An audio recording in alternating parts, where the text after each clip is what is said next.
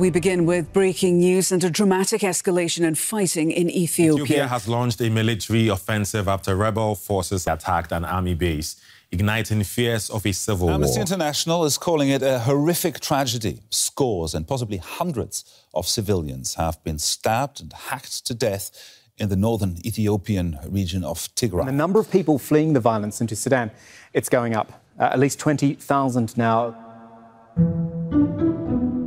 These are the latest headlines out of Ethiopia this month. They're alarming, even if you know nothing about Ethiopia. But they're especially surprising when you remember that this was where things stood just a year ago. The Norwegian Nobel Committee has awarded the Nobel Peace Prize for 2019 to Ethiopian Prime Minister Abiy Ahmed. The Nobel Committee listed a series of accomplishments for Ethiopia's Prime Minister Abiy Ahmed, all achieved in his first 100 days in office. Abiy Ahmed's first year as prime minister was full of promise and excitement for a better Ethiopia. But that hope turned to horror for many this year as headlines of ethnic violence and now war superseded those of peacemaking. The conflict in northern Ethiopia right now has already lasted two weeks, and it threatens to destabilize the entire Horn of Africa. How did Abiy Ahmed go from winning the 2019 Nobel Peace Prize to having a potential civil war on his hands in the span of just one year? I'm Malika Bilal, and this is The Take.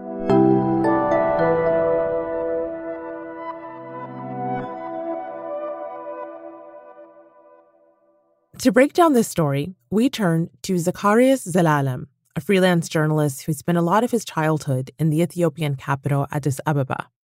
For those of my generation who saw breathtaking change, a whirlwind of reform within the first few months of Abiy Ahmed's leadership in 2018, to be hearing of war and the mass displacement of uh, refugees, well, it's, uh, it leaves us feeling somewhat despondent, to say the least.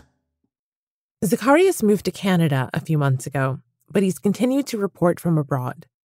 In recent days, my primary focus has been the war in Ethiopia's Tigray region.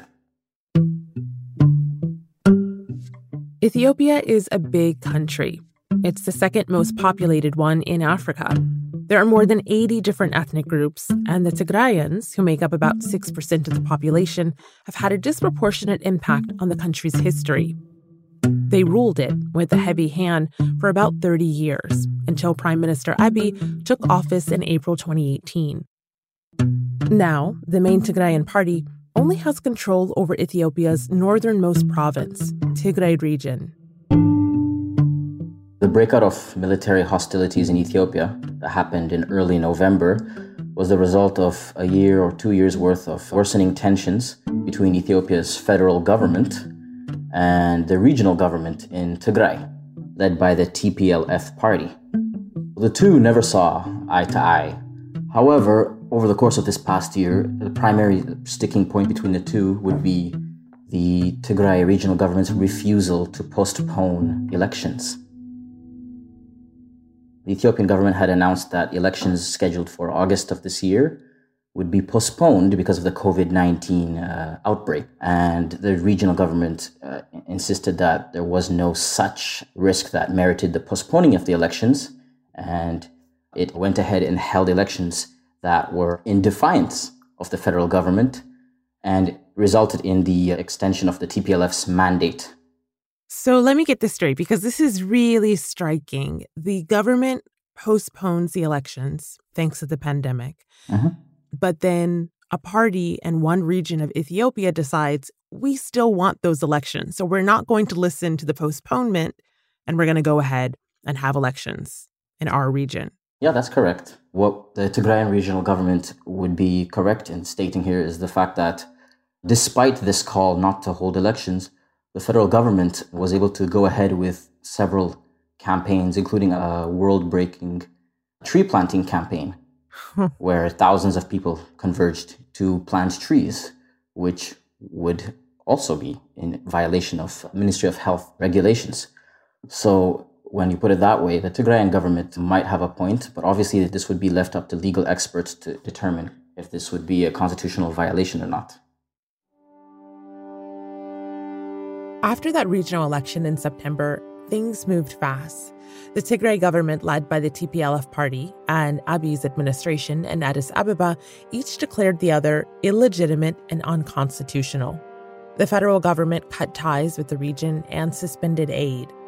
And then, in the early hours of November 4th, the TPLF attacked a national military base in the Tigray region. Just hours later, Prime Minister Abiy sent in troops. Such a treasonous act left us no option but to mobilize our law enforcement and defense machinery in an operation intended to end the prevailing lawlessness in the region. The two governments were at war. So, you told me a little bit about the tensions between the Tigray regional government and the Prime Minister Abiy Ahmed. But talk to me about how that started because the TPLF began as a militia, right? Well, yes, the TPLF was a militia. Its militia overthrew the communist regime in Ethiopia in 1991, and then that militia formed the government. So the TPLF used to be at the helm of Ethiopia's federal government for the past 27 years, from 1991 to 2018. During those 27 years, its rule was characterized as being an iron fisted rule, general dictatorship. Do you remember personally what that was like? You grew up in Addis Ababa, the capital. Yeah, I do remember it. Most Ethiopians will recall what life was like under the TPLF led Ethiopian government. It was a time where speaking out critically of the government in any shape, way, or form would uh, result in severe consequences. Most outspoken critics ended up exiled or would spend years behind bars, often for something as little as uh, expressing dissent on social media. When I was in the country, we were recommended to focus on football, on Bollywood, on anything that wasn't politics, anything that wouldn't provoke the ire of the ruling leadership, which, as I said, had a very thin razor tolerance for any sort of dissent. So it was a popular uprising in 2018 that finally saw the replacement of the TPLF administration with the one that's currently in power, uh, run by Abiy Ahmed. All of a sudden, tens of thousands of uh, unjustly incarcerated are just let out of prison, exiled politicians allowed back in the country, formerly outlawed political entities uh, given a new lease on life allowed to operate in the country. Was unprecedented never before seen in Ethiopian history. And some of his gestures, including the renewal of ties with neighboring Eritrea, are what won him the Nobel Peace Prize. Abiy's first year in office was celebrated by many Ethiopians, and the Nobel Prize shows he was celebrated globally too. But there was one group that wasn't so pleased. So Abiy Ahmed, he promised change, he promised reform, and he ordered the arrests and dismissals of many TPLF members.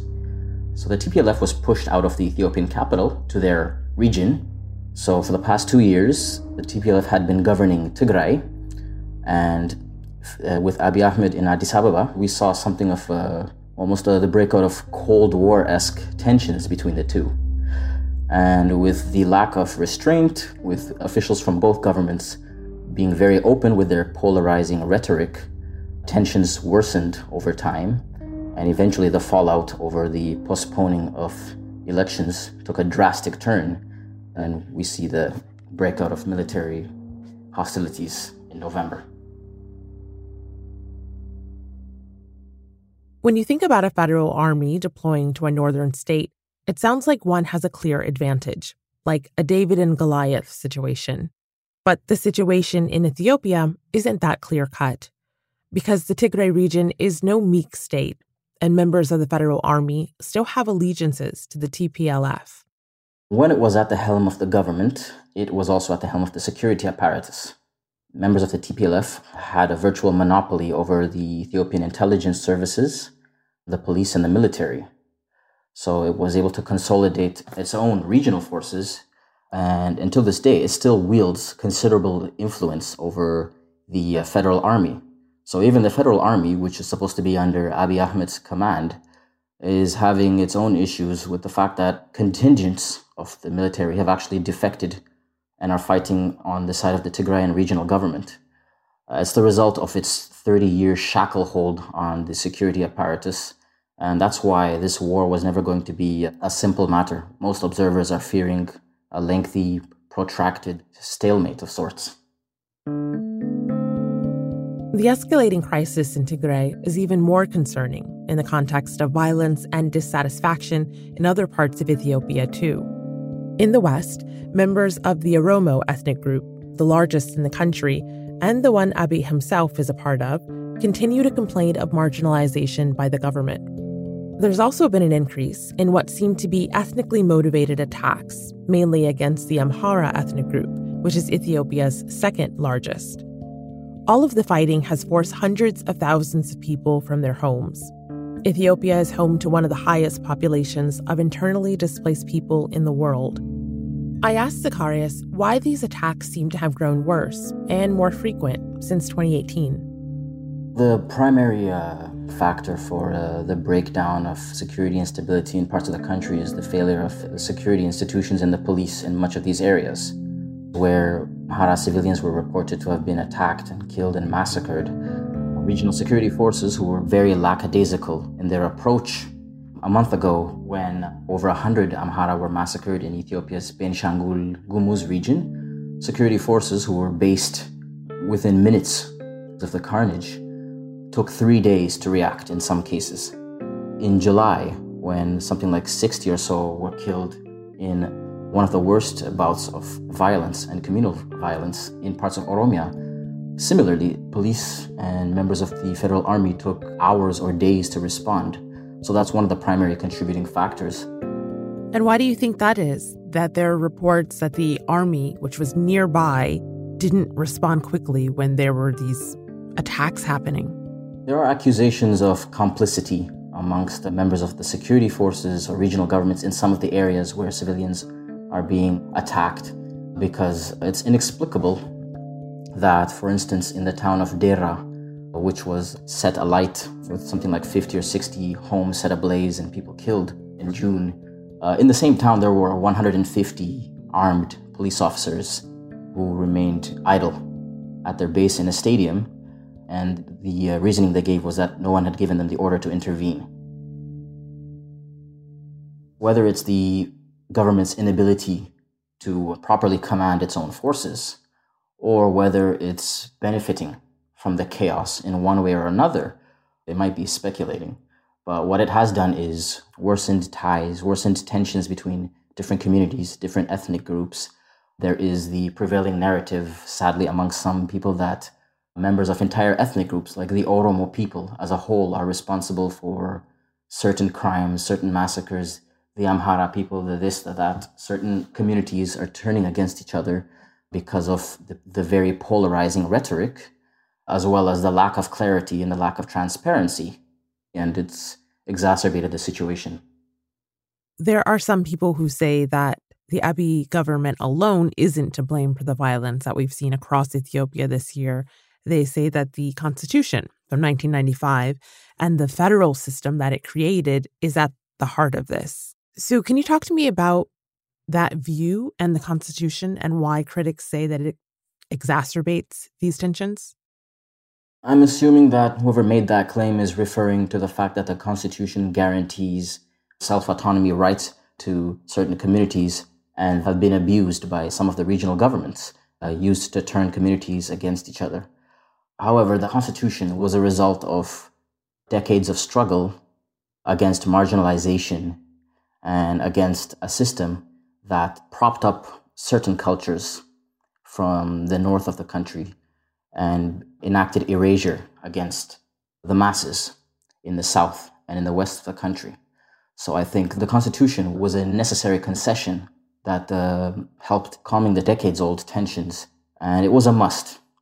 To say that it's what's causing the breakouts of violence in this day and age, that's a bit of a far fetched view because the spate of violence that we've noticed uh, this year and in 2019, it's a relatively new phenomenon. Whereas this constitution was enacted two decades ago. So it's not something that we could uh, slam the Constitution for. So, what happened? Because when Abiy took office, there were literal celebrations in the streets. You had people coming back, you had political prisoners being freed, you had joyous headlines extolling the future of Ethiopia. What went wrong?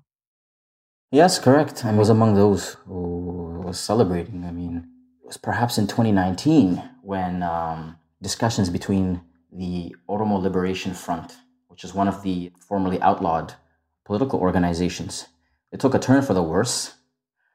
And then uh, a faction of that political organization decided to resume the armed struggle. That was the uh, first sign of things taking a direction for the worse. As he says, the Oromo Liberation Front is a political group that was exiled by the TPLF government and returned to the country when Abiy took office. But the OLF's armed wing has been accused of attacking civilians, mainly in western Ethiopia, as part of an ethnic conflict. And after less than a year in office, Abiy felt compelled to take action against the fighters. In early 2019, war against Oromo Liberation Army rebels was declared and the government has, for the past year and a half, been waging a counterinsurgency operation in the west of the country. So that counterinsurgency operation was the first hint that when it comes to military entities, the prime minister would not maintain that famous reconciliatory tone that had won over so many Ethiopians and even the world. It was a sign of things to come because as the war in the West rolled on, reports of extrajudicial killings human rights abuses, incarceration of suspected rebel supporters uh, started to emerge. Zecharias says that over the course of 2019, the Abiy administration started to transform. He says the heavy handed approach it targeted at the Oromo Liberation Army in the West was soon used against civilians as well. Many rights groups have documented a rise in censorship of journalists, arrests of opposition figures, and violence against protesters over the past year. Over time, that hardline approach became the government's main go to stance when it came to other political entities. So, mass arrests, the shooting of protesters, these became the norm once again by late 2019, early 2020. Zecharias says that all of a sudden, Abiy's government started to resemble the authoritarian one it had replaced. Prior to this war, the optimism that had won over the country, the uh, sentiments of Abiy mania, that's what they were termed two years ago. Well, by that time, they had all but disappeared. And Ethiopia was pretty much a carbon copy of the Ethiopia of the pre 2018 era. And then the breakout of war, although obviously it's shocking to anyone to hear the breakout of war between two heavily armed entities, it wasn't as surprising because uh, Ethiopians in the country are now more than familiar with the uncompromising nature of this current government. There is a fear that war in Ethiopia could lead to instability more widely in the region especially in Sudan, where a lot of Ethiopians are now seeking refuge. What regional impact do you think that this instability could have? The main fear right now is that neighboring Eritrea, which fought a, a, horrific border war with Ethiopia between 1998 and 2000 that left 70,000 dead, the fear is that Eritrea will intervene in this conflict on behalf of the Ethiopian prime minister and fight against the TPLF the Eritrean government has very warm ties with the Ethiopian government ever since their peace deal in 2018. And it has an age old loathing of the TPLF in Tigray dating back to, to 1998 when the TPLF led Ethiopian government fought a war with Eritrea. So there are already reports of Eritrean soldiers getting involved in some of the fighting and escalating this into uh, a war across borders.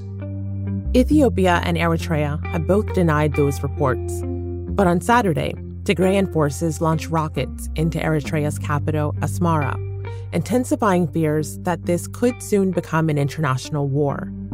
There are already international consequences on Ethiopia's border with Sudan.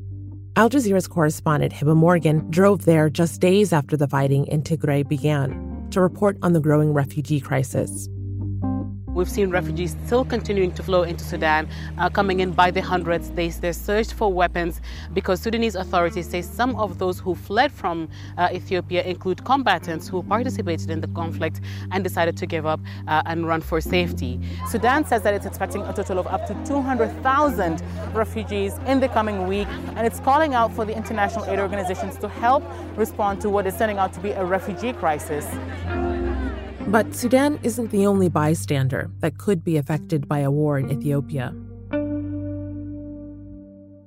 There's implications elsewhere in the region. When war in Tigray was declared, the Ethiopian army mobilized forces that it had deployed across the region, including in neighboring Somalia, where its soldiers are mandated to operate as peacekeepers.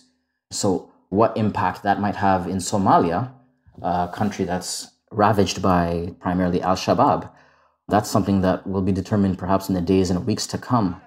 I think the worst case scenario will be an escalating of the military activities of neighboring countries, such as Eritrea. It will lead to an increase of refugees on both sides of the border, something that the very stretched refugee camps in countries like Sudan will be having trouble dealing with in the coming weeks.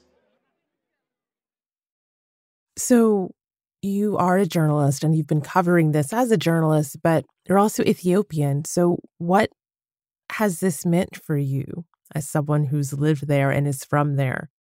I mean, I've been left very depressed by it, honestly, because I'm old enough to remember the Ethiopian Eritrean War. My mother's relatives, she's Eritrean. I remember not being able to find them. They were deported during the war.